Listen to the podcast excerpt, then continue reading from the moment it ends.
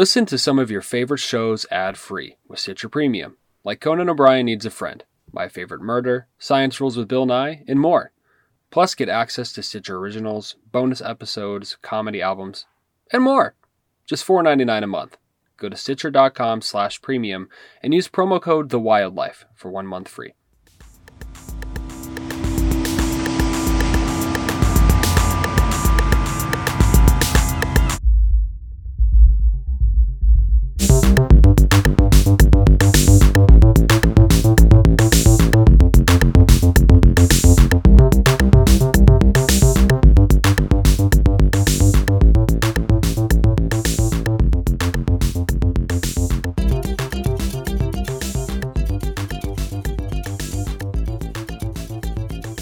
Devon, And this is Richard. and you're listening to The Wildlife, a show hosted by two brothers that explores nature's untold stories, wild secrets, and your place in all of it. It's also episode 42 without Ryan Reynolds as a guest to compare and contrast real Wolverines with Hugh Jackman's Wolverine. Just saying. Wow, So, Ryan if Reynolds. you're listening, I right. I mean, we're coming for. Well, okay, that sounds like a threat.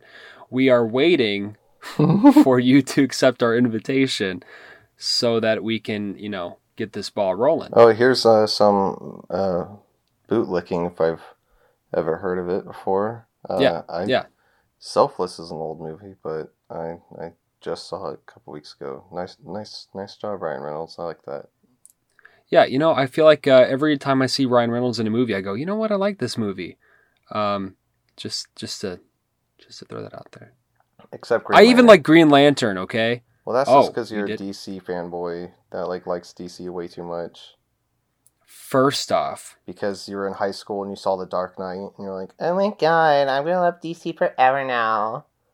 First off, second, third, fourth. Are you not going to stop me? Okay. never have Uh, I been also- so offended by something I 100% agree with.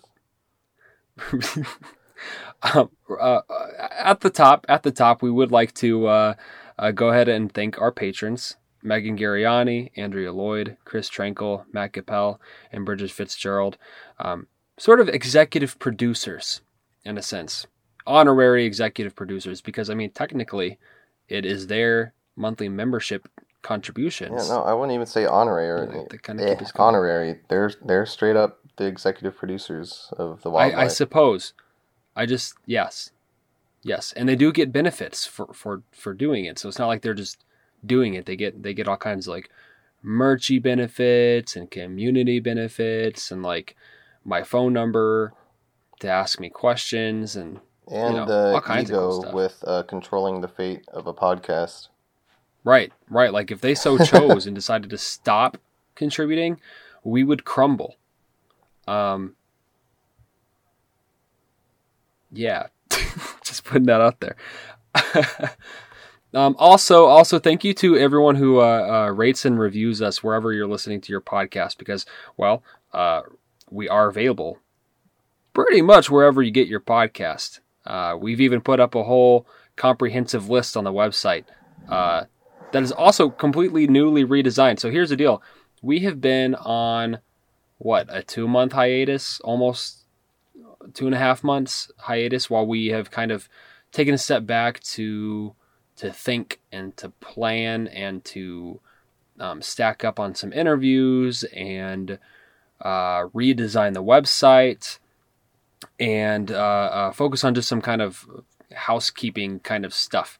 Uh, one of those things is we've, well, I can't share too much, but let me just say this. Um, there's a whole bunch of exciting stuff coming for our hiking series uh, that we do that we do in uh, central Minnesota. So there's going to be uh, some updates coming for that, but I, I can't, as much as I want to, I can't say a whole butt ton yet. Um, but but just know, it's exciting.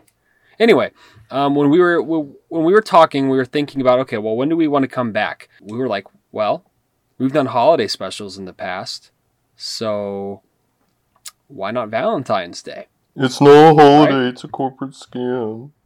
Okay, well, I mean, if you want to be a Debbie Downer, which you know, I feel like there should be a male equivalent to Debbie Downer, not just like Debbie always being a downer, a Daniel Downer, a depressing Daniel.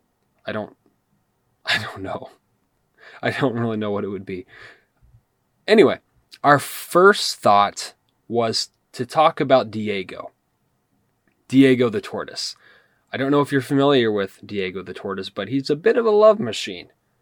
Uh, according to the New York Times, approximately 40% of the 2,000 tortoises that have been repatriated to Espanola Island in the Galapagos are estimated to be Diego's descendants.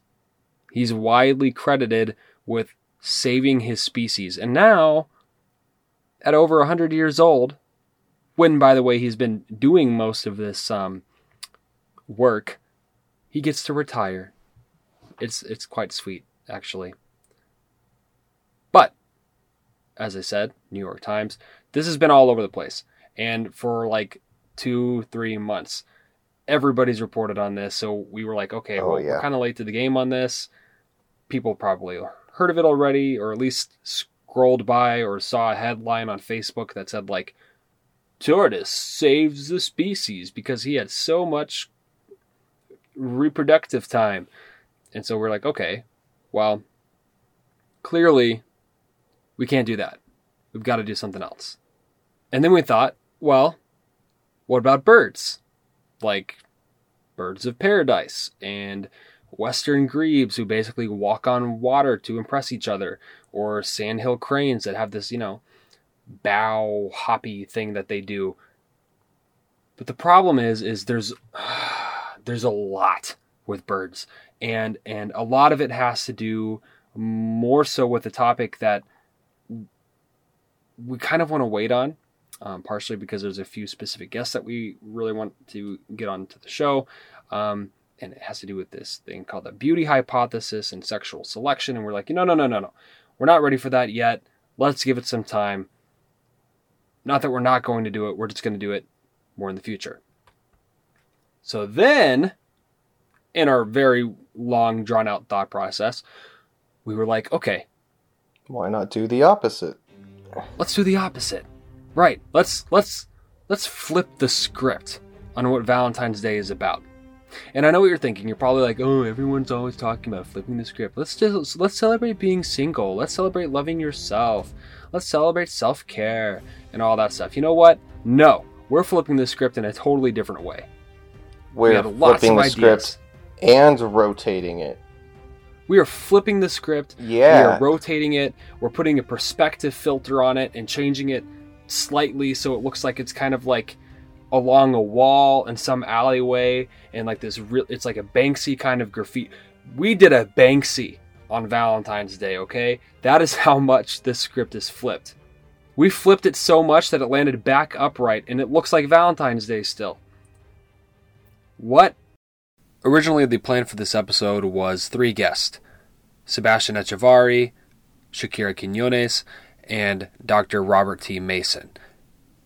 Well, as it turns out, it was kind of difficult to cram all of the conversations and the amazing facts and everything into one episode. So at a certain point, we were like, oh, well, we'll just split it into two parts. No, no, no, no, no, no. Scrap that entirely. This is a three part series. Yeah, a three part series. So, that being said, clearly today is the first part. Largely, it's going to feature Sebastian Echeverri, a little bit of Shakira. Tuesday will be part two of the series. And next Friday will be the third part. So that's three episodes within a week's time. Pretty cool. You are going to hear so many amazing stories, so many amazing facts. Everything from uh, spider sex and turkey basters and uh, the amazing, crazy, chaotic, dangerous ways that spiders have to interact with each other in the world around them. Spider VR, what it's like to see like a spider, spiders on tiny treadmills. So many absolutely amazing, stunning facts and such great conversations. All three of these are going to go down in the history of the wildlife as favorites. That's a promise. Cue ex- explosions in bold, bold impact font flying into the screen, like those kind of.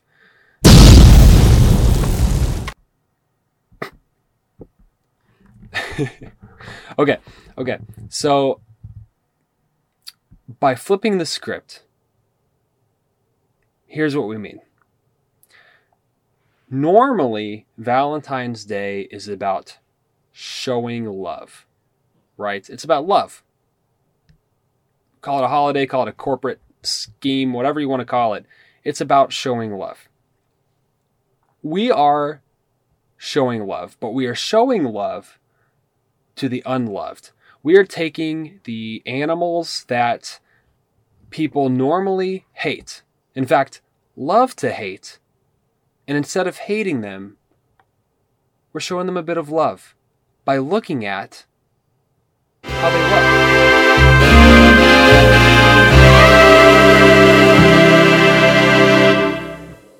Make sense?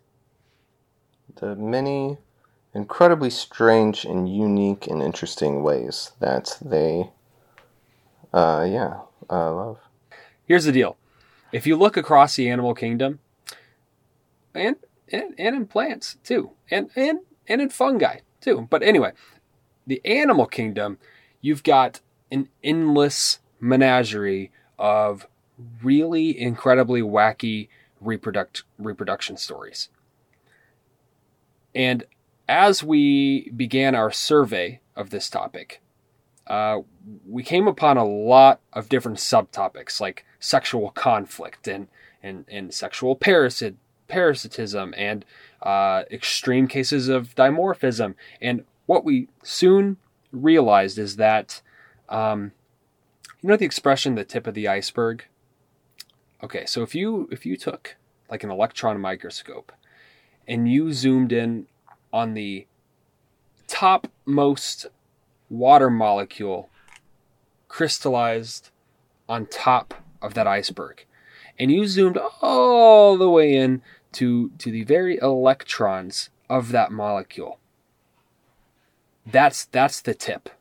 That is like that is the tip that we are able to survey in this episode. There's so much going on here that was completely unexpected. Um, and and this is just going to be something that we're going to have to return to uh, incredibly frequently as we go on into the future. So again, this is a three-part series. This is part one: spider speed dating. But we're not just going to start with spiders. We're not going to just jump straight into the date. We've got to set it up a little bit more. The one we want to start with is, for example, the anglerfish. Now, if you've seen Finding Nemo, you know what an anglerfish looks like. Uh, if you are not a big fan of Pixar, but you are a fan of DreamWorks, and you have seen, oh shoot, what's it called? The one with Will Ferrell and the guy, he's got the big blue head, and it's got Metro Uh, Man, Megamind, right? Um, Megamind's sidekick. It looks like Megamind's sidekick, except they've got like this big thingy coming off their head with a little bioluminescent light to to lure in prey. Um, I don't really know how else to describe them except for maybe like a fish that was hit with the ugly stick too many times and has a massive underbite. Um, and maybe the ugly stick is in fact the stick sticking off of its face. Some of them Not are a lot bigger sure. than you'd think too. They are like tremendously bigger. Here's the deal about anglerfish. All anglerfish belong to a group called Lophiformes. It's an it's an order. The most unusual anglerfish belong to a suborder that is called the Cerat, Ceratoid, Ceratoidi, Ceratodii. Ceratodii. Now that suborder has 160 recognized species, and all of them have this crazy thing about them. First off, these are deep sea fish, so that that if you don't already know that the anglerfish have got that bioluminescent little fishing lure to try and uh, trick other little smaller fish to come in and enter their mouth, sort of like on the SpongeBob movie, that old lady in the in the cookie stand. You know what I'm talking about? Oh yeah, Do you remember that? isn't it where um like some of them don't have that, or it's like a one gender that doesn't have that, something like that. Yeah, yeah, not all of them have it, but the, but they're but they're deep sea fish. They can be found throughout the world's oceans, and they're somewhere around 300 meters down, which is really really far. That's almost a thousand feet. Now, in some species, the female can So, be okay. 60 So- times longer here's the deal and up to anglerfish, all right? half a million times heavier than The the females females are tremendously larger. The males are tremendously That's, uh, smaller. thick. but when they're younger, they, they start out about the same. They start kind of developing in, in largely the same way uh, as they're developing into into adults. Um, but here's what happens: the males they lose their normal teeth, and then they they have these other things come in. They're like they're almost like pincers. They're called denticles. They're these toothy projections that kind of are right at the front tips of the jaw, and as it turns out, it's like their main thing needed for mating. Because, see, there's a reason for this extreme variation in size between the females and the males. Males spend their entire lives looking for females, and if they don't find a female within the first couple of months of being adults, they will literally die. They've got this really incredible uh, sensory to try to pick up on on female pheromones, which is something that we're going to talk a lot about in part two is pheromones, um, and like what are pheromones and how pheromones work, and can you like mess with pheromones, all that stuff. Anyway, and when they find a female, they they use those little toothy things on the on the front, almost like I guess, I guess you could think like a almost like a beetle, you know, when you think about those big pincer things in the front. Um, and then and then they will latch on to the female's belly upside down. And then when they do this, their body tissues literally start to fuse with the female until it's almost like do you do you remember the uh uh on Fairly Odd Parents the kid with the boil that kind of like wanted him to dominate the world? So gross. Do you remember that or am I crazy? No, yeah, yeah. Okay, okay. Thank God. Okay. So that's basically what happens. He he like fuses into her body. So much so that their circulatory systems even connect. Like literally they begin sharing blood and the males get all of their blood transported nutrients from the female which has now become sort of like a host and the male a parasite. And not only that, but then the female turns into like this basically she's like this self-fertilizing hermaphroditic creature. Like she just uses the male that's like fused into her to like fertilize her own eggs and then have little uh, ugly babies. It's super super weird. Like super super weird I've definitely not heard of anything just in the same universe uh, of that with reproductive habits with animals. I I would never imagine that there was anything out there that did anything like that. It sounds like It's- just something like a like a microorganism a microorganism would do, not not a not a big fish. I know, right? But I mean, clearly it works. And like I said, so we are, I mean, the absolute tip of the iceberg. And it's not even just the reproductive strategies that are weird, it's the reproductive morphology as we started to figure out. Like, take, for example, the echidna. Uh, have you found an echidna person yet? Because I have not. Split, in, split into four. now, the voice that you're hearing right now, that's our first guest of the episode. Uh, so my name is Sebastian Echeverri. I'm a spider scientist. I'm based at the University of Pittsburgh, where I'm doing my PhD, and I love talking about spiders with anyone and everyone that will listen. And this was not something I had any idea about until we sat down to talk with him. And he brought up that echidnas have a four tipped, a four headed, a four, a four headed, I suppose, a four headed penis. It's like a hydra. Literally a, a four pronged penis, which is just super bizarre. Apparently, uh, all four are functioning. Okay, and, and okay, well, let's just back up.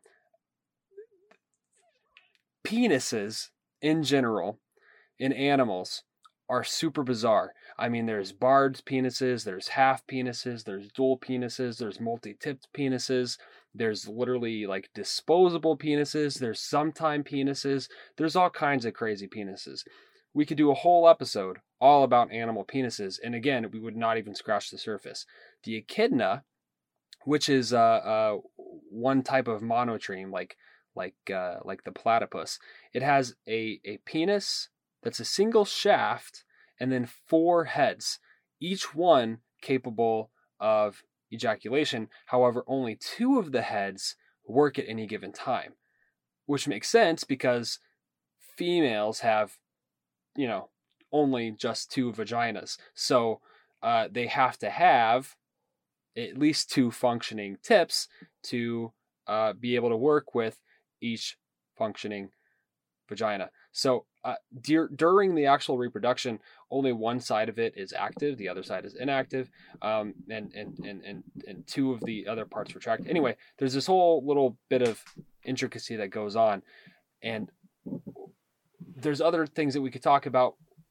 The one that I really want to mention right now, we're going to talk about next week, so I'm going to hold my tongue on it. But uh, again, again, this is just a topic that like was such a can of worms, and I'm regretting most of my word choice right now. Um, that that we're just gonna have to come back to it. Okay, but anyway, back to that whole sexual dimorphism piece. Anglerfish are not the only place that you see such tremendous levels of sexual dimorphism. And by sexual dimorphism, what I mean is um, variation in, in size or appearance between uh, the male and the female. Another place that you see this is in spiders. Yeah, in some cases, just absolutely extreme. And and it's not just that that's extreme. It's it's the strategies that they use and the consequences of those strategies and and the aftermath and these crazy here, here's why we reached out to begin with. This is why we wanted to focus on spiders. Uh, a couple of years back, and, I, and I'm still kind of blanking on specifically where it was, but I was driving home one day. I was listening to the radio, and there was this spider expert talking, and she was telling this story about grass spiders. Now, if you've ever gone outside and you see that dewy patch of web on the ground, like early in the morning in the summer, um, those are grass spiders. Big shocker there, right? I mean, in the grass. Apparently, what happens is the males will approach that sheet of web, which on the other side is a, a small burrow into the ground. And when he approaches the sheet of web, he drums a little beat, kind of like he's like knocking on the door. And it's like a little Morse code message. And he's like, hey, by the way, I just want to let you know I'm not Grubhub. Um, please don't eat me. Um, I really just like I kind of like you. Uh, I you know I was hoping we could get together. I really don't want you to eat me. Uh, but you know, come on out here. So he's like he's like playing a song, right? And then she comes out because she Sticking likes the, the stereo likes the above his music. head. Yeah, is exactly. what song was that? In your eyes, the light, the heat, your eyes. So he's like holding the boombox over his head. And then she comes out like, oh, that's so sweet. It's kind of the equivalent of like throwing pebbles at somebody's window. Anyway, she comes out and likes the music and starts to approach. And then, right when she gets close enough, he blasts her with a chemical that knocks her unconscious. And then he does what he needs to do and then runs away before she can wake up because if she were to wake up, she would then eat him. And So you for can't some reason, well, I, right. I mean, for a variety of reasons, but if, like for some reason, it's stuck in my head. I was just like, that's just so bizarre. Number one, that that she would eat him. Number two, and like we we hear that all the time with like praying mantises and stuff. But like number two, the fact that they've gotten to the point where he like has like a chemical defense that he uses Yeah, like, proactively. how do you even adapt that? Like that's such a Right? weird It's just- specific tool to somehow just like be part of your body. it's really weird. It's like too specific. Uh, But yeah, I mean, so it stuck with me, like really, really, really hard for some reason. It's it's just something like every time I see a spider, I think of a spider, I see that little sheet of web outside, I'm like, oh my god, there's that whole thing about how the like, oh my god, I wonder if it's happening right now, and I just don't know about it. And and so okay, I had to talk to somebody about it, so that's why I reached out to our guest to understand, like, why. I'm, I'm really excited because there's a lot of variation in courtship, um, and they all come from the same. I'll start with like the problem. Sure. You're a male spider. Um, one of the things about being a spider is that you eat most things that are your size, maybe a little bigger, and definitely things that are smaller. This includes other spiders. Um, Female spiders tend to be a lot larger than male spiders. That's pretty common in most groups of spiders. Um, I would say the vast majority. And so spiders are very, very good at hunting. Um, And that includes hunting other spiders that happen to be along.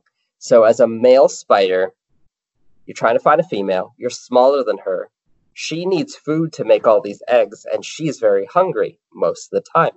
Um, and spiders are good predators. And so, you need to find ways to find this female, tell her that you are not dinner, um, convince her that you are not dinner because she will maybe try to eat you anyway, and then mate and hopefully maybe escape with your life. And so spiders have evolved all these different strategies um, to do that, and they've some of them have given up on certain goals there in, in favor of other goals. Courtship in um, a lot of spiders starts with vibration. Mhm. So, like saw with your grass spider, um, males will get onto the web and start playing on it, kind of like an instrument, and that is both a way to get the to say, "Hey, I'm over here." Don't don't be surprised that something comes out from this direction. But then he'll say a message, "I'm a male spider of the same species. you shouldn't eat me because you know I could fertilize your eggs, and then you can have babies, and it'll all work out for everyone." um, and that's kind of the most basic type of courtship of just saying, "Hey, I'm here. Don't eat me. I'm gonna show up. We can mate, and then we can go our separate ways."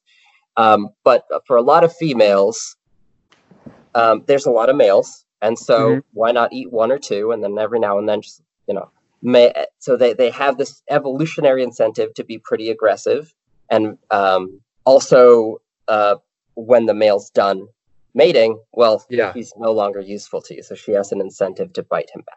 So the piece that you have to understand here is um, spiders, being that they are what they are and they do what they do and they they are how they be, are highly attuned to vibrations on a spider web.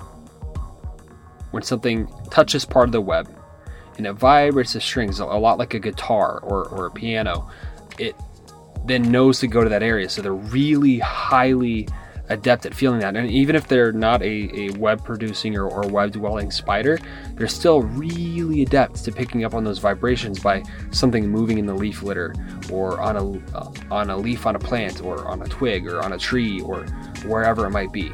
The thing about spiders is,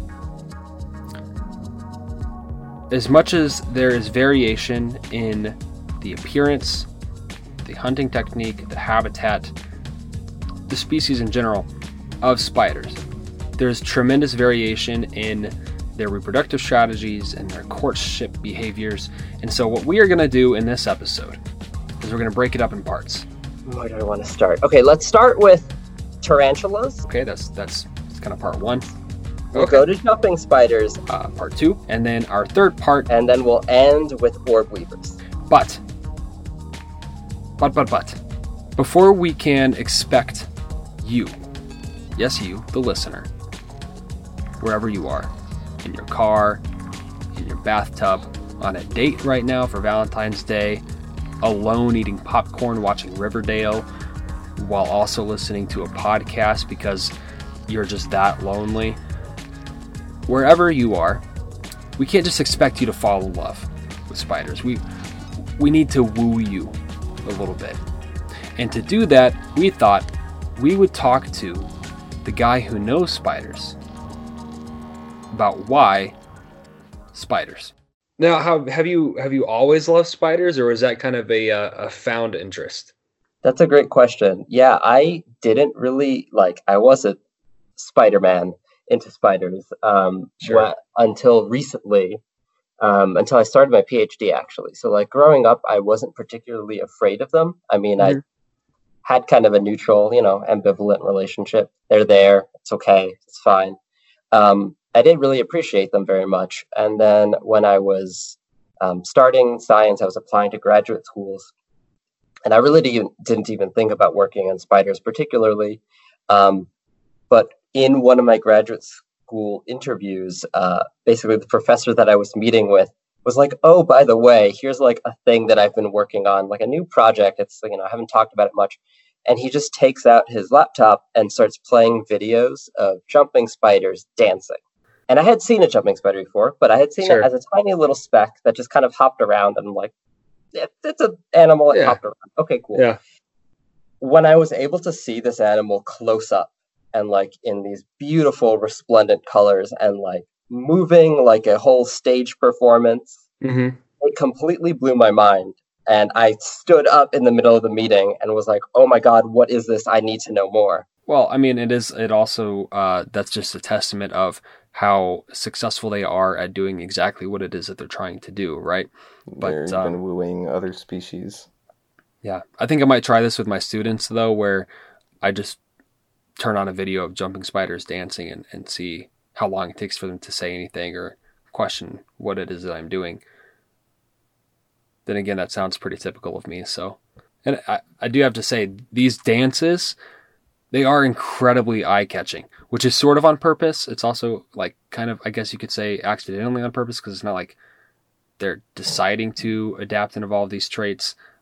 So, it's a bit complicated. We'll get to that in a little bit. Uh, like that is literally it was a video of a jumping spider dancing, and from there I learned to love jumping spiders, and from jumping spiders I learned to love all spiders. I you know I love jumping spiders. They're they're I, I okay so I think maybe Lucas the spider that that yeah. thing has probably uh, helped to kind of um, make people a bit more comfortable. I think they're cute. They remind me like little cats. Yeah, just kind of pounce they, around. They're yeah they have a lot of the traits that we see as cute. They've got the big mm-hmm. puppy dog eyes. A lot of them are kind of hairy or fuzzy or fluffy. Yeah. There's there's yeah. one species that's like absurdly fluffy. It looks like a little sheep. If you Google jumping spider fluffy, you'll get it on like the second or third Google hit. It is incredibly adorable, and a lot of jumping spiders fall into that. And they're also yeah. more colorful. We did look it up, and it is incredibly adorable. He's not lying. It's called the woolly jumping spider. It's so cute. It looks like a little like slightly dirty cotton ball, but with eight eyes and and legs. Yeah, it it, it is cute. I, I went ahead and he uh, said that uh, during the interview, and I just immediately looked it up, and uh, we we had to we took a couple of guesses, but we figured it out. And there's some there's some good pictures on that if you just look up a woolly jumping spider. We'll we'll probably put them up on our uh, social media throughout the week. You know, as we're kind of between this and the, this this part and the second part, but I don't really know how to describe them. I mean, they, they kind of look like if you had like a uh, like a toasted marshmallow jelly bean, but then you made it fluffy. Let's just let's just put a picture up. Let's just okay. We'll just put a picture up. That and a diagram of a spider. Oh yeah. For the parts that we're gonna get into. Yeah, yeah, definitely that. Like that's something that I would almost suggest that while you're listening, just look at a diagram because there's so many parts. Like I thought there was like the eyes and then like the parts, like the two parts, and then like all the legs and the and like the fangs, and then you know something to make a web. But like holy smokes, there's a bunch of parts and like these little turkey basters. But more on that in a little bit. Especially the turkey basters. Oh, and we had to ask if it's true that you are never more than four feet from a spider. Because if that's true, then, like, no joke, you are probably like four feet from a spider, even if it's winter. And again, like, if you're just sitting there alone in the dark under your weighted blanket, drinking some chamomile tea with a little bit of honey, maybe a little sprig of mint, or maybe you're fancy and you've got like a like a rooibos with basil or or you've just got like a London fog and a cashmere sweater. I don't know. But anyway, you're just like chilling by yourself. And little do you know that, like literally watching you right now, there's a spider four feet away. And it just, you know, it just wants you to know you're not alone. It's Valentine's Day and it's there for you. Okay? It's there for you. Yeah, so that is one of the like common sayings about spiders that's Mhm. actually like pretty close to the truth. Okay. It's going to vary depending on where you are in the world. And like, I think I've heard the number quoted between five and 10 feet. But Okay. there are so many different species of spiders in the world Yeah. um, that wherever you are, there are spiders that live there. Mhm. And there are many species that have adapted to human affected environments, including the inside of our houses. Sure. Um, and so they are where the food is and where there's habitat. And often inside of human houses, there's bugs to eat and places to live. And Plenty so, yeah, stuff. they move right Okay. on in. If you're scared right now, I promise there's really nothing to be afraid of. Because that's our next stop fear.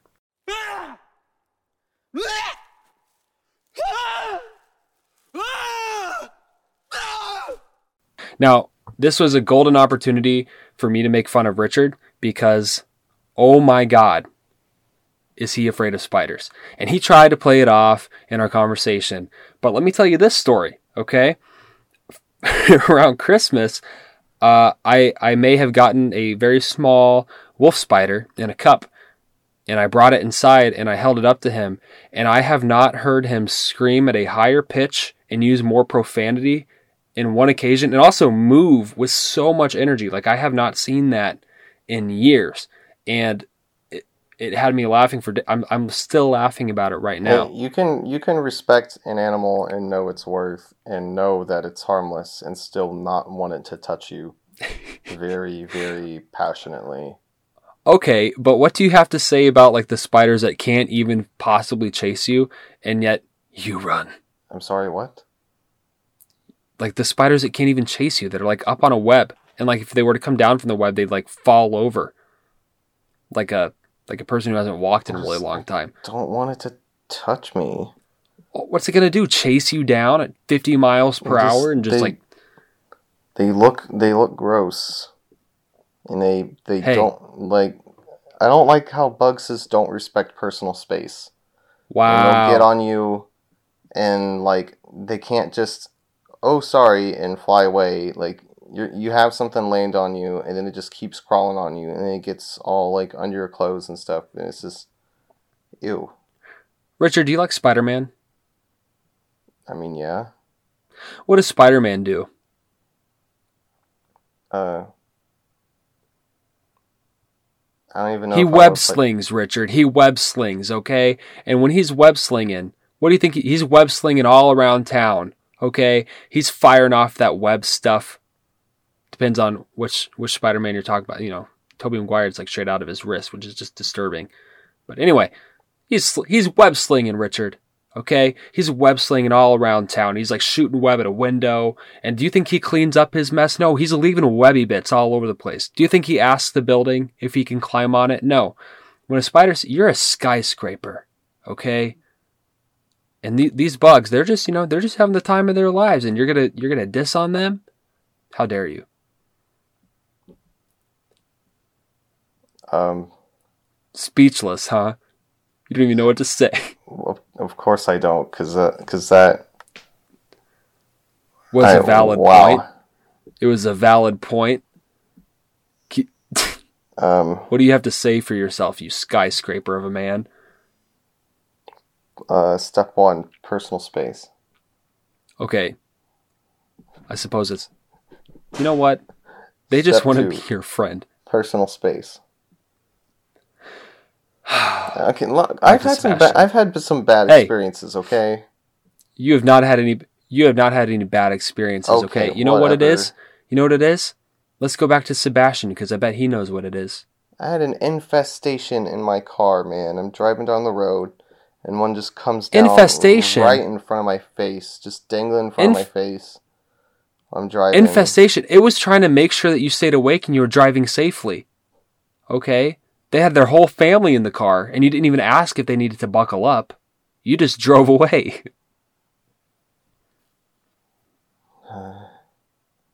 You, d- Nothing is safe. Let Sebastian talk, okay? Sebastian knows. He knows what to say. But I think well, I wanted to to take a moment to acknowledge like your experience. Like you grew up and spiders were kind of scary and startling mm-hmm. until you were able to have positive experiences with them that you kind of had some control over, right? You mm-hmm. saw a spider out in nature. It was on a web. You could approach it or stay away however much mm-hmm. you wanted. Um, and you were able to take it at your own pace. And I think that's really important for people that might be afraid of spiders. A lot of the time, you know, the first time we see one of the, the times that we remember seeing when it's like in our basement, it's dark, something like skitters yeah. across the floor, and it's just a wolf spider looking for bugs to eat. But right. that is a very startling situation. And like mm-hmm. you get startled and scared. And that's what you remember and associate with the spider. And I think for a mm-hmm. lot of people, that might be something that is true for them. Um, but it's it doesn't have to be that way. You can have positive experiences with spiders and learn about them at your own pace and in a way mm-hmm. that you're comfortable with. What do you, what do you think it is? I mean, is that what you think uh, is is the reason being for this kind of cultural, um, you know, just this like societal mm-hmm. fear, like that, you know, it's just yeah. kind of expected that you're going to be afraid of spiders. Is it this learned thing, or or um, the fact that often interactions are kind of those jump scare type moments? Mm-hmm. Um, what, what do you think that might be? I think there yeah, I think uh, what Richard's saying is that it, yeah, it's a little bit of both. There is a really uh, strong cultural effect. So mm-hmm. often little kids will be perfectly fine with spiders, um, but when they're with their parents and they see their parents reacting in fear or disgust, kids pick up on that and they're like, "That is what I should do in this situation," and they learn that fear. And there's actually sure. like a switchover age before mm-hmm. which kids are pretty normal. They're like okay, or even interested in in bugs, uh, insects, and spiders. Um, and then there's a point where they learn that it is not okay to do that in this culture, in this society. Um, sure. And I think there's a lot of media that we put out that plays on that and reinforces that really strongly. So, you know, movies Absolutely. like Arachnophobia and just yeah. any time where spiders on screen, just casual re- references to killing spiders and like it play it's played as a joke but right. then that becomes the only p- connection that people have with these animals. Bottom line what i'm saying is you can probably blame mom yeah probably. for your fear of spiders. Because as sebastian said it's largely a learned thing. You're not going to die all right? Here's how you break the cycle. When you are around little kids or when you're a parent yourself or who knows? Who knows? But when you're around people, don't act afraid of spiders. Think of them as like little Spider-Man. You know, you got a little Tobey Maguire right there. He's just chilling, having the time of his life. He's trying to save the day. He's trying to protect you from all those other bugs that are going to be annoying. He's trying to eat the gnats. He's trying to get the flies. You know, he's he's saving the city. Don't be a J. Jonah Jameson talking about how the spider is a menace and whatnot. What are you even talking about, J. Jonah Jameson? Get out of here. No one likes a J. Jonah Jameson. I, I feel like that reference is gonna fall flat with people. You think it'll? You know what? Not not everyone's about on that. a nerd, Devon. Everyone, he's a menace. Like you, okay, come on, like this, the Sam Raimi movies. Who's Sam Raimi? The direct. I'm sorry, I'm not the Andrew Garfield generation. Good lord.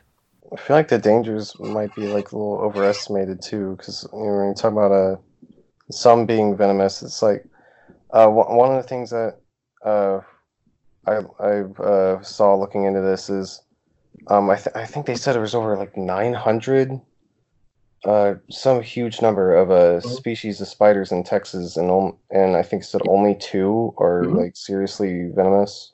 That is, uh, yeah, that.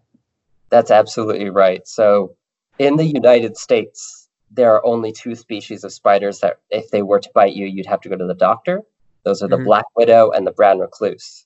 Um, sure. Both of those spiders have bites that are usually like even if you weren't to go to the doctor are often not fatal unless you are uh, happen to be allergic or already have uh, uh, immunocompromised conditions for other reasons Um, yeah. But if you go to the doctor, you can basically get treated and be fine. And then categorically, literally every other spider that lives here, even though they have venom, that venom has evolved to eat the things that they eat. It's mm-hmm. designed mm-hmm. to kill bugs and maybe tiny little mammals at the most. Um, sure. And so it just doesn't work on our bodies. And you'll get like a little bump that'll go away after a bit. But yeah, I believe so, the statistic is like 99.9. It's either 99 or 95% of all spiders uh, in the US um, are completely safe. Oh, wow. Wow. wow. I mean, that's, I mean, that's, we have uh, a lot of spiders. That's a clear majority. yeah. yeah. It's um, two out like, I don't know how many described species we have here. I would say easily like a thousand. Uh, yes. Yeah, so uh, in terms of number of species, we checked uh, it's a lot more than more than a thousand. It's like three thousand, and three thousand in in North America of a total of something like thirty five thousand species, which is like a lot of species. Like if you think mammals, there's like five thousand species, and this is just spiders. That's a crazy amount. Not very many of them are venomous. Right. I think uh, Sebastian said in North America, there's really only two that you, I mean, technically a lot of them are venomous, but there's really only two that if they were to bite you, you would really actually need to see, seek medical attention. And that's, you can probably guess, the brown recluse, which is a lot less sighted than people th- seem to think. There's actually a great hashtag on social media, recluse or not, that I would check out or use if you think that you see a brown recluse. Uh, uh, guess what?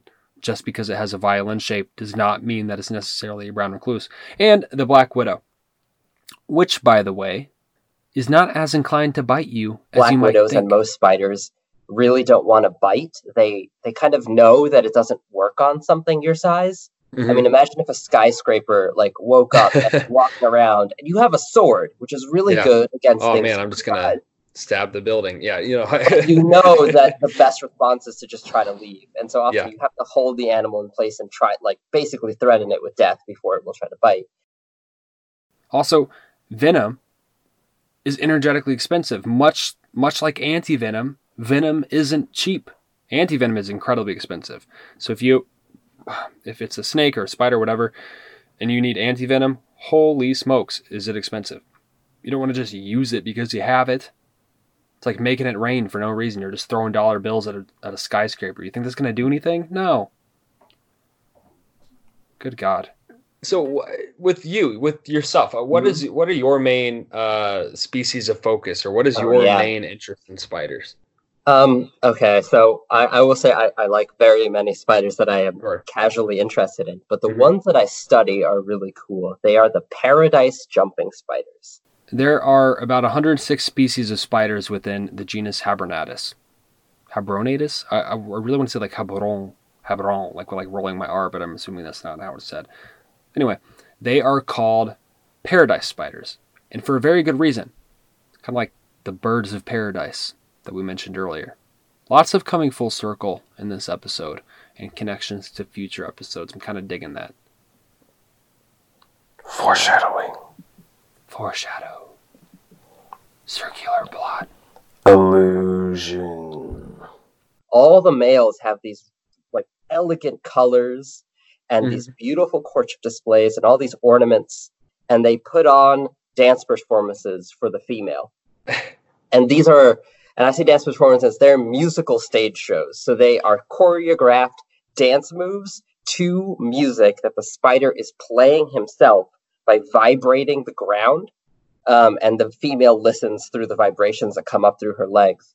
And it's synchronized, so each dance move has like a certain sound that goes with it. They're utterly fascinating. There are um, there's more and more species being found every day. Mm-hmm. and I could go on about them, but what I'm really interested in and what I study for my PhD is how these animals get each other's attention. Mm-hmm. Because mm-hmm. if imagine I want to show you a video or a picture I could have the best video ever, but if you look like slightly over there, yeah, it, you can no longer see it, and all the effort I put into making this video or making this wonderful dance show is gone. Right. And for jumping spiders, at it might seem like that's not an issue because they actually have eyes on the sides and the back of their heads mm-hmm. so they can see all the way around them. But most of those eyes actually only see in black and white. Thought about trying to design like a jumping spider like VR headset, and I have ideas. If someone wants to give me lots of money to do that, oh uh, but gosh, it would be would very strange to like compress that field of view into a human. You could do it. You, I yeah. have ideas. You could do it, but it is really strange. I, I it's hard to understand what their like sensory world is, yeah. but it is like a full dome almost. Hmm. Uh, but the thing is, if if the female kind of looks 60 degrees away from the male, it's about how far those big eyes can see. He's in black and white, and he's blurrier. Oh, and okay, though all the information in his color is mm-hmm. gone, and now he's like, I'm trying to tell you something really important. You should mate with me. Also, please don't eat me. You should mate with. please don't eat me and he's at a loss because he he hasn't been able to get her attention. And as in all relationships, in all dating, in all trying to capture the attention of a peer or potential mate, communication is key. Absolutely key. Anyway, my point is is if they don't if the male isn't successful and getting her attention or or or and in getting her to like him he's probably going to be dead within minutes. So we think that for these spiders and actually for basically all animals that communicate with vision and color and patterns and stuff like that yeah. step one is get attention and maintain attention. And I, i'm interested in how that's shaped the evolution of the male's dances itself. Like what they do and when they do it. Something that i had to ask it was a question that was kind of just stuck in the back of my head. And it's sort of a chicken or the egg kind of question, even though that question isn't really a question because clearly eggs evolved before chickens. But anyway, it's what came first? Was it the intense coloration or the need the the attention seeking? Um, so we can actually look at other jumping spiders that are related but less colorful, mm-hmm. and see that it, the attention getting is still important because um, they still do dances. They're just less complicated, and the males are usually less colorful. Okay. Um, and the the reason that we think that that is still there is because, like I said, it's not just color that changes, but the resolution of the eyes. Okay. So the okay. primary eyes see in really, really sharp vision. Um, they actually see they're they're one or no. Jumping spiders have the best resolution of any invertebrate eye on land. Oh um, wow! Um, and they are the jumping spiders that have the best vision are some of the smallest. They're like not so, well, there are actually even tinier ones, but they're like about a centimeter in full body size. Mm-hmm. And uh, an animal that small can see better than many vertebrates that are like 10 or 100 times bigger and can actually see an image about as crisp or as sharp as a cat. Oh, like a wow. house cat whose eyeball is like five to 10 times the size of the spider, let alone the spider's eyeball, which is even smaller. And so they pack a lot of vision in there, but they they sacrifice it in the other eyes to get that wide field of view and they mm-hmm. concentrate the like resolution high resolution vision in the two main eyes um, okay. and so even in species that don't have color like they have patterns and stuff like that mm-hmm. and so even the female looking away is the same as us looking away you know if you're looking at something in your periphery you can't really see it and it's the sure. same problem for these spiders so now that we have started to get to know each other you started to get to know spiders. We are just about ready to get into all these reproductive strategies that are going to absolutely blow you away and reshape the way that you look at spiders forever and think about them and, and, and engage with them. But anyway, first, I think it's time for a break. The Wildlife has joined forces with Hike Hoppers, a central Minnesotan nonprofit whose vision we share to connect people to nature through hiking events and educational learning experiences. On the second Saturday of each month, join Devon at a Stearns County, Minnesotan park for a hike, each one with a different theme, like the social network of trees, beavers, dragonflies, and more. Learn more at the thewildlife.blog or on hikehoppers.org. Hi, this is Chelsea, teacher who hikes. My hiking tip this week is about when you go hiking. Now, it doesn't matter what season it is, I'll tell you this, and Devon's will said it before, and I'll say it again. Um, hike early in the morning or hike in the evening because that's when wildlife's out. Um, by morning and evening, I don't mean necessarily time, I mean when the sun's coming up and when the sun's going down. That is when the animals are going to be most active, and that's when you're probably going to see them. You probably have noticed that already that when the sun comes up in the morning, you hear birds out your window in the summer. Um, that's exactly how it is. And so, like, when I've seen animals, even in like this cold winter, it's at that kind of breaking point. So, um, yeah, go try to find some wildlife and also like be quiet. Can I just go on a tangent quick here?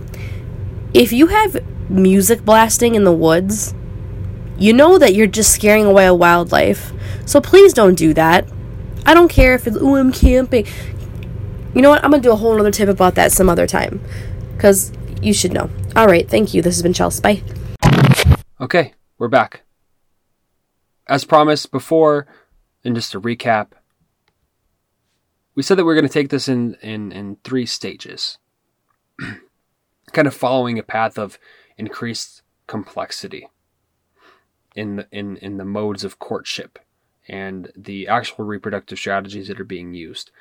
And we're going to do that starting with tarantulas.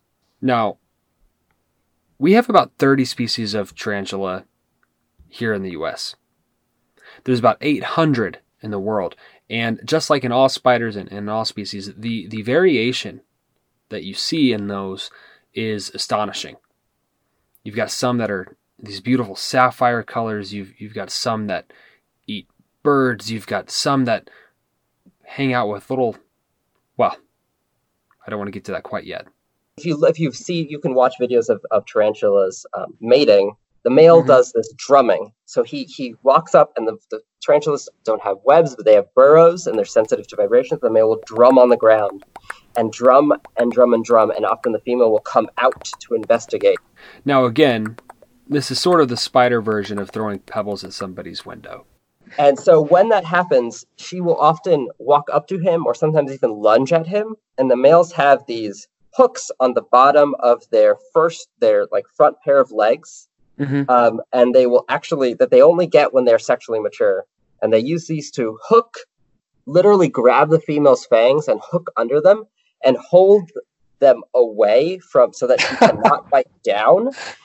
And they he uses those and the the that he's hooking on her her fangs to lift her up, and then he holds her in place, quickly mates. This sort of reminds me of just just in like the the mood the mood of this is a little twisted but like sort of like on uh like the walking dead or some kind of zombie movie where um you know somebody gets knocked over and the zombie's kind of like on top of them trying to bite them in the face and they're just trying to like push the face away or hold the arms away.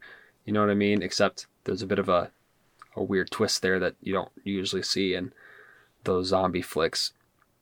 Or like some kind of death version of dirty dancing where where Baby, where uh, Jennifer Grey's like charging full sprint across the stage, knives out, like ready to just lunge at Patrick Swayze, and when she jumps into the air, he kind of like catches her. These are these these metaphors are just these comparisons are just so so weird. There, yes, but I can't believe that for some reason they're accurate. They're accurate. They work. Now, there's an issue here in that we that we haven't quite discussed, and that is um, the personification, the level of personification that we are engaging in in this episode. Normally, I frown upon it. And what I want to say, to be clear, is that I'm not personifying for the sake of making them seem human or to try to attach human attributes to spiders. I am personifying for the sake of helping to understand what exactly is going on, especially with all of these different pieces of a body that we're not quite familiar with. It just sort of helps to visualize and imagine. But that's really it. Oh, wait, wait, wait, wait, wait, hold up. We haven't we haven't talked quite about how spiders mate. Um, spiders don't have penises or um, any similar organ. Instead, they have what are called they're called pedipalps. Pedipalps. Pedipalps, like literally, they're like they're like almost like an extra set of hands, like a like a fifth set up near the face, up near the fangs. Which mm-hmm. all spiders have, both male and female. But in the males, they have this almost like um, and they're like these little turkey baster hands. So imagine like a you gotta call dude. them that. Yes, just like imagine like a dude, right? And he's got like out of his armpits this extra set of General Grievous. Okay, you've got General Grievous, and he pulls out you know his arms with all these lightsabers, but then he's got like this other set of arms that come out of his armpits, and they're a little bit smaller. And instead of lightsabers, it's turkey basters. Why can't you just say droppers? Because they're turkey basters, Richard. They're more like turkey. What's what okay. male spiders frequently tend to do? They will basically um, ejaculate their sperm onto a sheet of web and then suck it up into their little turkey baster hands. Um, and they carry those around. And then when they mate, they literally insert that and squeeze it out into the female's um, reproductive canal. So back into the case of the tarantula, so he's holding her there, and then he's got just enough time to like kind of insert his turkey basters into her sexual organ, and and then you know, baste the turkey. Which is, I'm instantly regretting referring to it as basting a turkey. All in all, the whole thing is it's like it's so tense. Like, can you? Uh, God, it's like it can it can just be really dramatic and almost like traumatic. If spiders could experience trauma, which I don't know, like maybe they can. Okay, so that's tarantulas. Now, the second part. Moving on in terms of complexity. And it's back to the type of spiders that Sebastian is most focused on jumping spiders. Now, with jumping spiders, this is where the song and dance number comes in. There are so many videos, and when really when you watch them, or if you've ever really just sat and watched one in real life, it really does sort of feel like you're watching a cat playing with a laser pointer. And the adorable thing is, is that's sort of like what they do.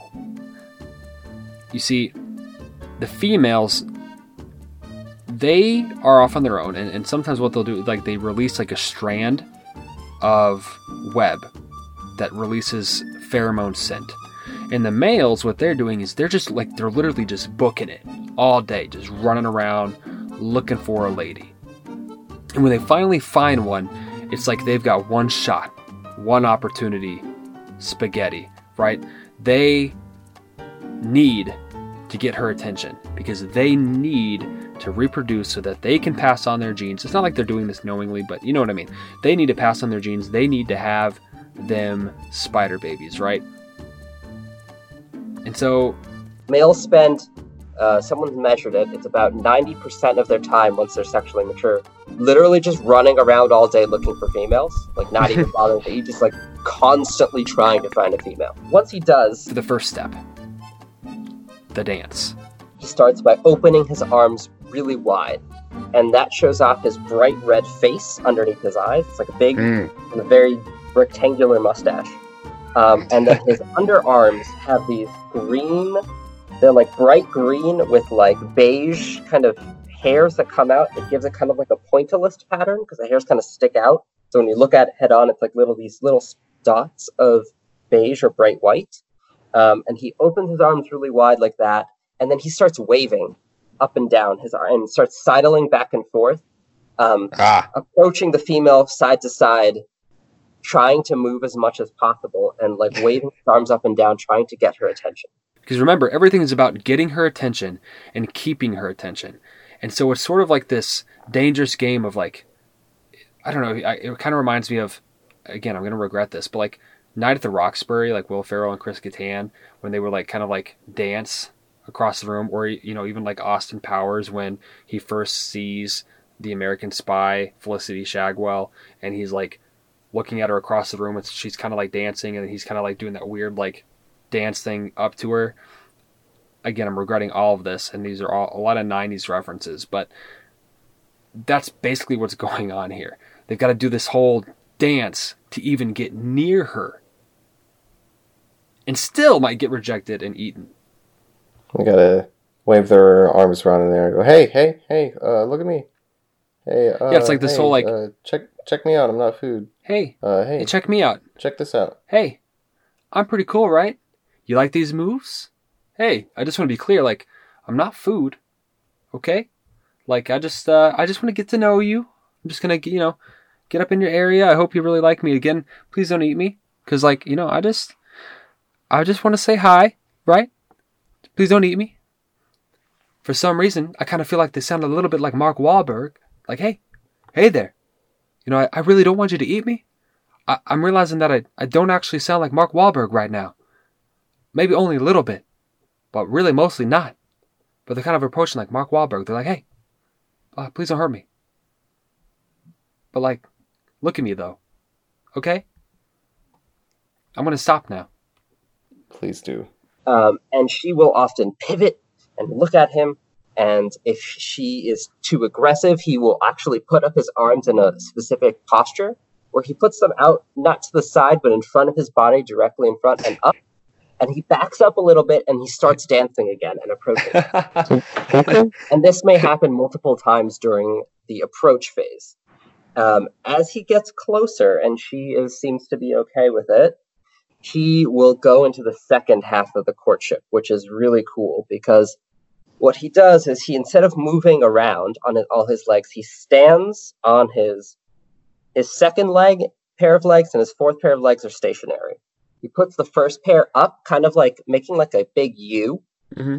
with the um, his arms and like the top of his head, and then he like he does these little like flicks of his fingertips just these timed, like both flicking at the same time. And then he starts hiking up his third legs, which have these bright orange knees. And he hikes them up into view and then down. And then the other one up into view and then down. And the up into view and then down. And the female will be like, she will like track these and be like, oh my God, what is that? What is that? And like watching them over and over and over. And at this point, they're face to face. They're both stationary. They're very close. And he will do this I've seen them do it for like 30 minutes or so of just mm-hmm. doing this over and over. Um, and then when he feels comfortable or he thinks that he can move to the next stage of courtship, he goes, he he puts his both his knees up and above his head. So there's like this bright orange, almost like a, a sphere, because he puts them together and they each have like little black dots. So it's two orange, uh, almost circles with little black dots in the middle. And then that are like held up above the male's head, and then he sticks his front legs out on top of her, um, and not touching her body, but like right above her head, and then vibrates them in the air, just like. I'm trying to describe it in words because this is an audio medium. Yeah. He very, um, like very stiffly kind of shakes them up and down. Um, uh-huh. And it is fast enough that we tried to film it at 60 frames per second and it was blurry like very blurry. He moves incredibly quickly, um, and he does this. Uh, he he'll do this for like ten seconds and stop, and then do it again for ten seconds and stop. And then when he finally thinks, okay, I think this is going well, he will try to mount the female um, and mate with her, which he literally climbs on top of her, and then like if she allows him, uh, he like takes her abdomen and like turns it over on the side because their genital opening is on their the bottom of their abdomen. Mm-hmm. Um, and then he will mate with her like that and then run away. And it Gosh. can take up to an hour of courtship before the males will attempt to mate. And often the females will reject them either earlier or sometimes after an hour, which is always like a little disappointing. It's, Gosh, that's often just... I've been watching for an hour. Like, Whew, the suspense of that, I can't imagine. The I would send some wonderful videos. Back away. Yeah. Approach. Back away. Vibrate the hands. Like that's just got to be. Whew. Oh gosh, I can't even imagine being a male spider and the the stress in that moment. Anyway, this whole thing kind of brings to mind this thing that we kind of wanted to talk about with birds, but we're waiting. Anyway, it's it's this idea of like the beauty hypothesis, like why these traits. in, in the grand scheme of evolution and natural selection and, and the way that that works, like why, why be pretty? Why the dance? Why all of that stuff? What what is the selection process then? Oh uh, yeah. How is this evolving? So is this more of a uh, the males that by chance and random geneticness and mm-hmm. stuff has you know some slightly different pattern or coloration and is able yeah. to hold the attention just a yep. bit longer? Mm-hmm. Um, really, whatever behavior is allowing for attention is what's going to. Yeah. So the female. I, no, no. Th- sorry, sorry to cut you off. no, it's uh, okay. Uh, I, I really want to talk about this because it's it's one of those things where we see such a complicated display in the animal that has many parts, many stages, many colors, many behaviors, and I think because of that, there's a lot of things that are going into it. One of the things that to me is probably the most important is that um, the males may be doing something that happens in many other animals where they are basically using um, stimuli, signals, colors, vibrations that the female has already, for other reasons, evolved um, an affinity for. So, this okay. is something called sensory drive, where an animal, let's use a human example, um, humans are uh, one of the few monkeys that can tell the difference between the color red and the color green.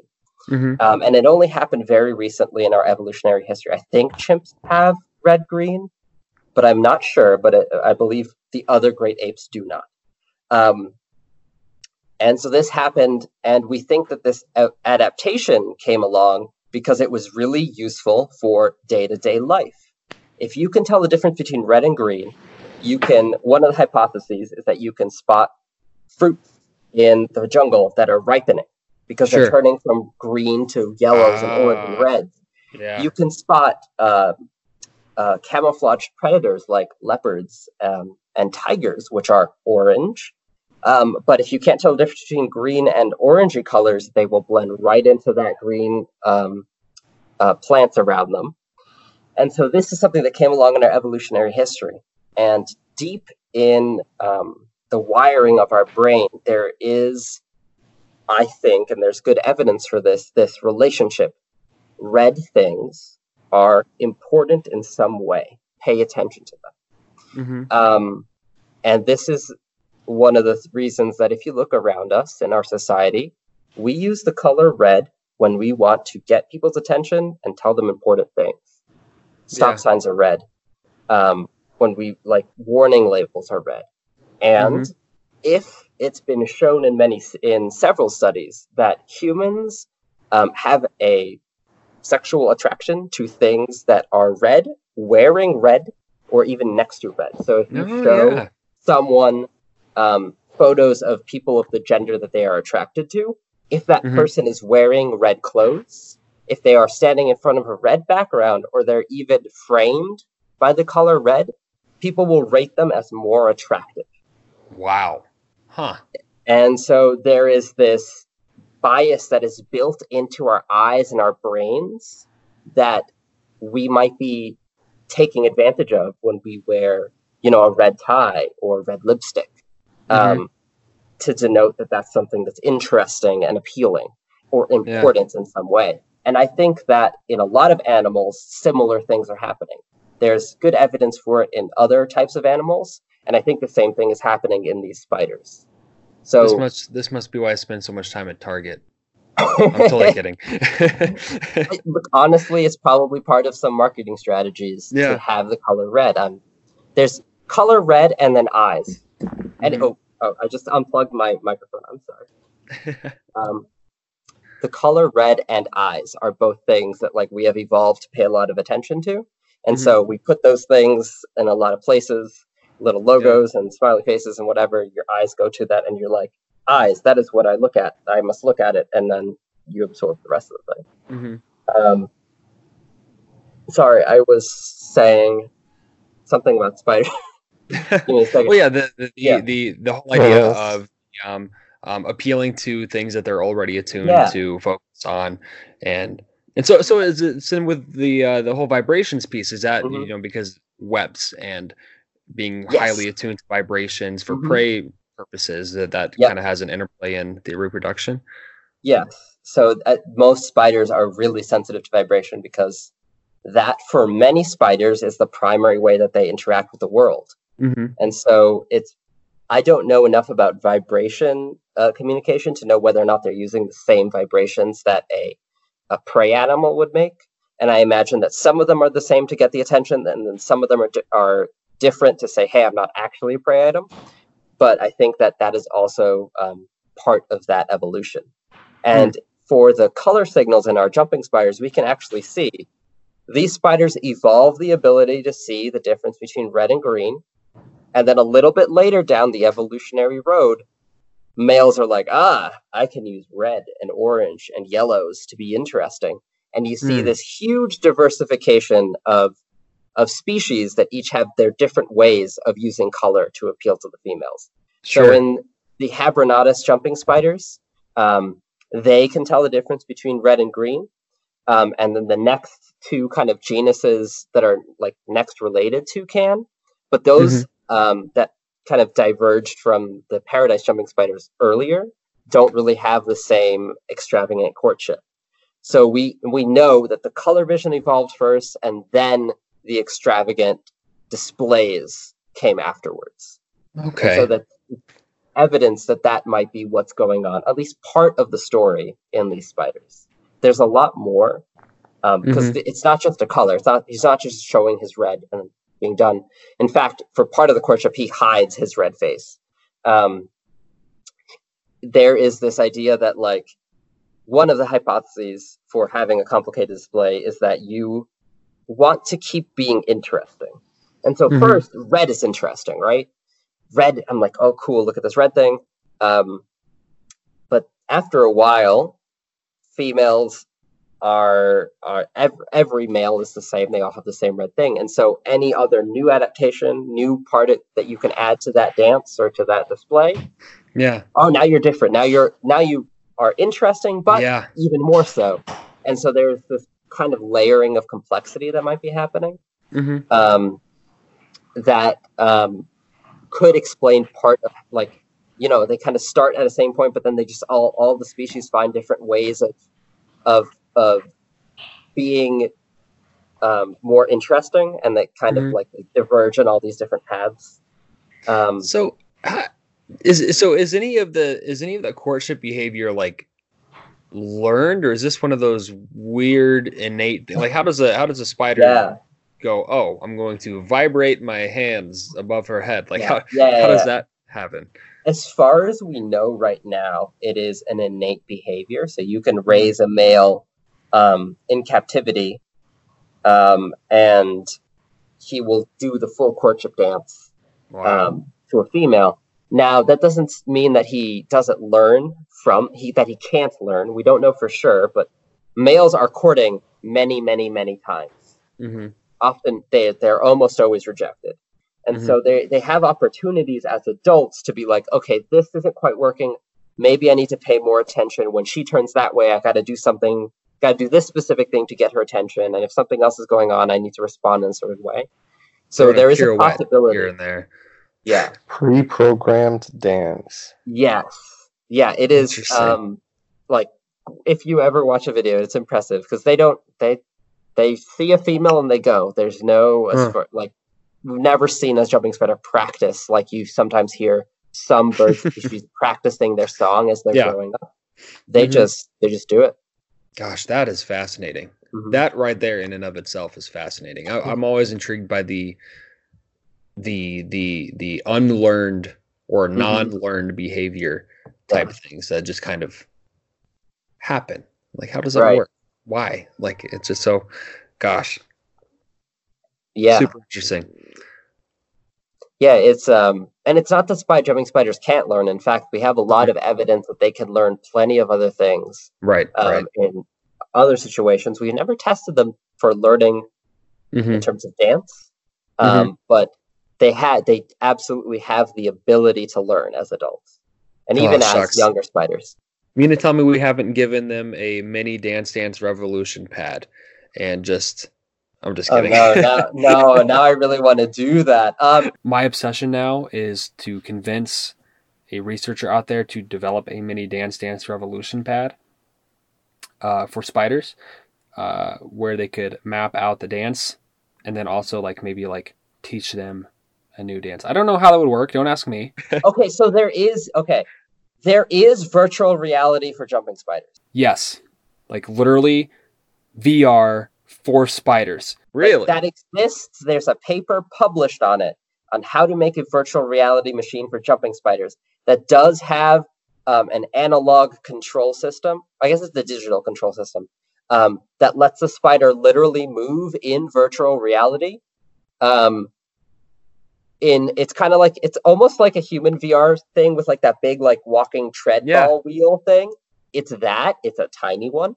Um, oh my god, this is it is absurdly cool uh, and people have done studies with it and spiders will learn their virtual environments and remember landmarks just like they do in real life so they, they learn that mental map of where things are and they're like oh next to this weird polygonal like pyramid is Mhm. where reward you know my home is or where the reward is See, Um, this is why this kind of stuff. That is why I love science because you come up, you just say random stuff as a half joke, and it turns out no, somebody's actually done it. Yeah, somebody's no. actually somebody at some point said, "Yeah, you know what? Spider VR. Let's give it a shot. Let's give them a tiny little treadmill thing. That's that's that's Yeah. amazing." He wasn't kidding. He's not lying at all. I looked it up. There was an NPR article on it uh, back in 2015. So like this is this is you know it's been out there for a bit. Um, but yes, they like legit developed a mini treadmill, a tiny little like omnidirectional treadmill, and created virtual reality worlds for spiders, which is just crazy. Why? I don't entirely understand why. 100%. There's some explanations in a variety of articles, but honestly, I I don't really care about the why. My thing is is you know what? Research whatever the heck you want because more research and more knowledge is just more research and more knowledge and it's more things for us to know and more things to talk about and more understanding of the natural world and I don't really care so much about the why the research is being done. I just care that research is being done. But that's just me. This is probably on that note a good time to transition into our last uh, stop on the spider tour of dating, the spider speed dating. But before we get to those orb weavers, I think it's time for a break. Wildlife is building a community on iNaturalist with a new joinable project. Connect with a community of over 750,000 scientists and naturalists who can help you learn more about nature and help confirm identifications. By recording and sharing your observations, you help to create quality research data for scientists working to better understand and protect nature. iNaturalist is a joint initiative by the California Academy of Sciences and the National Geographic Society. For details on how to join our project and connect with other listeners, visit thewildlife.blog slash iNaturalist. Okay. Okay, so up to this point we have covered tarantulas, we have covered jumping spiders, which is Sebastian's area of expertise. Now, the final group, orb weavers. Well, not quite yet. You can meet our guest, however. My name is Shakira Quiñones. I'm a PhD student at the University of Ljubljana in Slovenia, and I'm also a researcher at the um, Biology Institute ZRC SAZU. I'm currently at the final stages of my PhD where I studied natural and sexual selection pressures related to small male size in a sexually dimorphic spider from the um, Nephilidae family. Now, we want everybody to wish her luck today. Actually, today, technically, partly, maybe yesterday, depending on when you listen to this. It's her pre thesis defense. That's a big deal. I imagine that's a lot of stress. So, everybody wish her luck. Her handle on Twitter is at Shaki Guani. That's S H A K I G U A N I. We had such a wonderful conversation with her. She had so much to say about orb weavers and so much that just kind of knocked our socks off. So um, we, we're really excited to be able to play a lot of that conversation for you. But guess what? Not today. No, no, no, no, no, no. Her interview is going to mostly be the focus of the next part. You will hear a little bit more from Sebastian. Um, this will be on Tuesday, and that will wrap up Spiders. And then Friday, next Friday, you will hear from Dr. Robert T. Mason of Oregon State University when we bring garter snakes into the picture. We talk about some other stuff too, but garter snakes are the focus. You're going to learn about pheromones and snakes on a plane and all kinds of stuff. It's going to be great. We're super excited. We hope you're super excited too.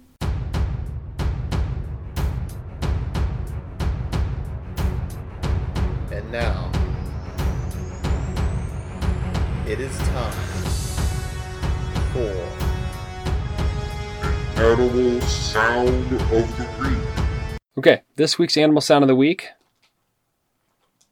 It goes a little something like this. What I feel like I'm about to like introduce a new song off our new album that no one's heard yet at a secret pop-up concert. Anyway, Animal Sound of the Week.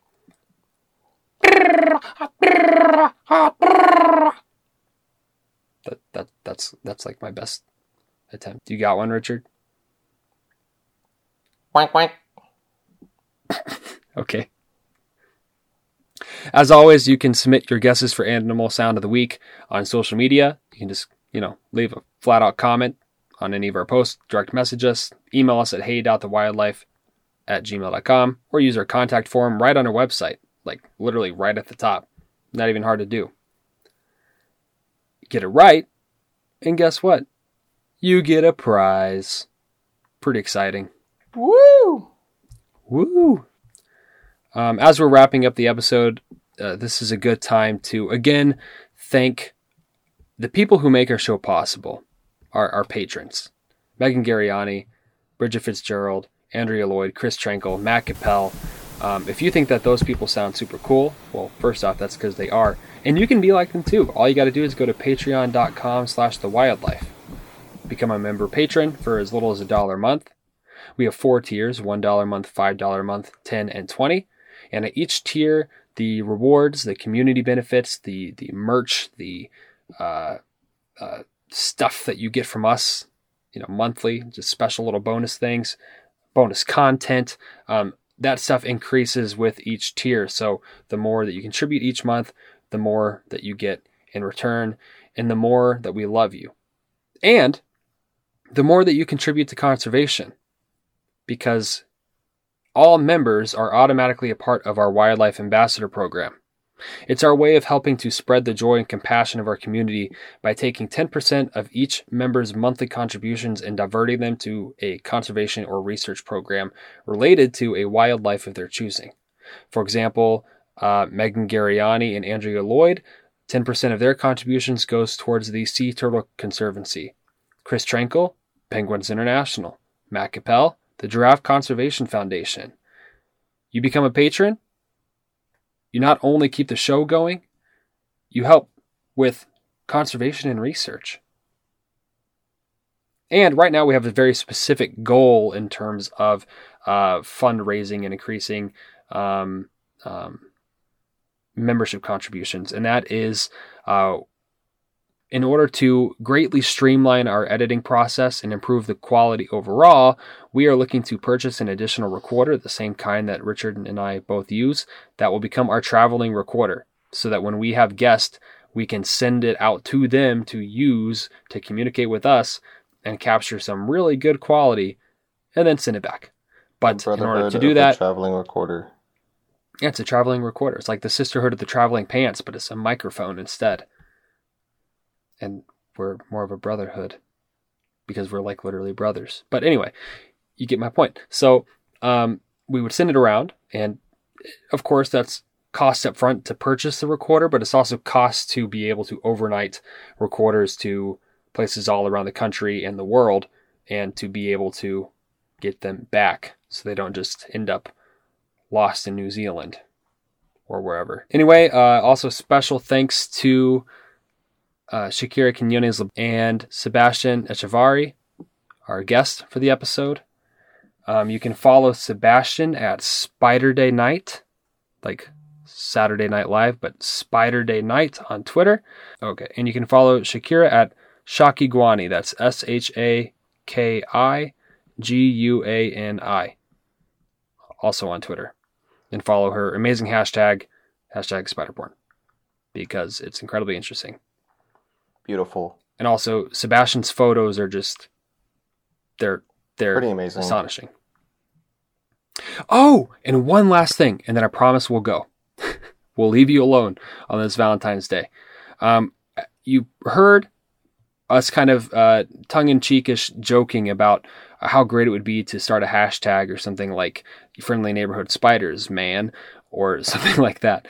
Um, well, guess what? We did. So um, if you go on Twitter, the account is um, at spiders friendly. That's spiders friendly. Or on Instagram, it's friendly neighborhood spiders, man. And uh, there we will be sharing not only our own pictures of spiders that we get, um, but your pictures. So you can tag us or use the designated hashtag on either account, and we will share your pictures uh, with the ultimate goal of really just helping to showcase the diversity in uh, species and appearance and distribution of spiders around the country and around the world. And uh, we're also creating an upcoming uh, separate iNaturalist project from our main one, where we will feature those sightings and, and observations there. Um, so really just trying trying to get out that spiders are a lot more than meets the eye or eight eyes. So it. check it out. And again, this is just part one. So next week, be on lookout for part two. Happy Valentine's Day. Good good luck this uh, 2020 Valentine's Day. And you know what? Eat a whole box of chocolates if you want. Yeah. Life is like a box of chocolates. it- it means it just eat the whole thing. Eat it. No one cares. Go get your crush. Self love, okay? eat an entire box each.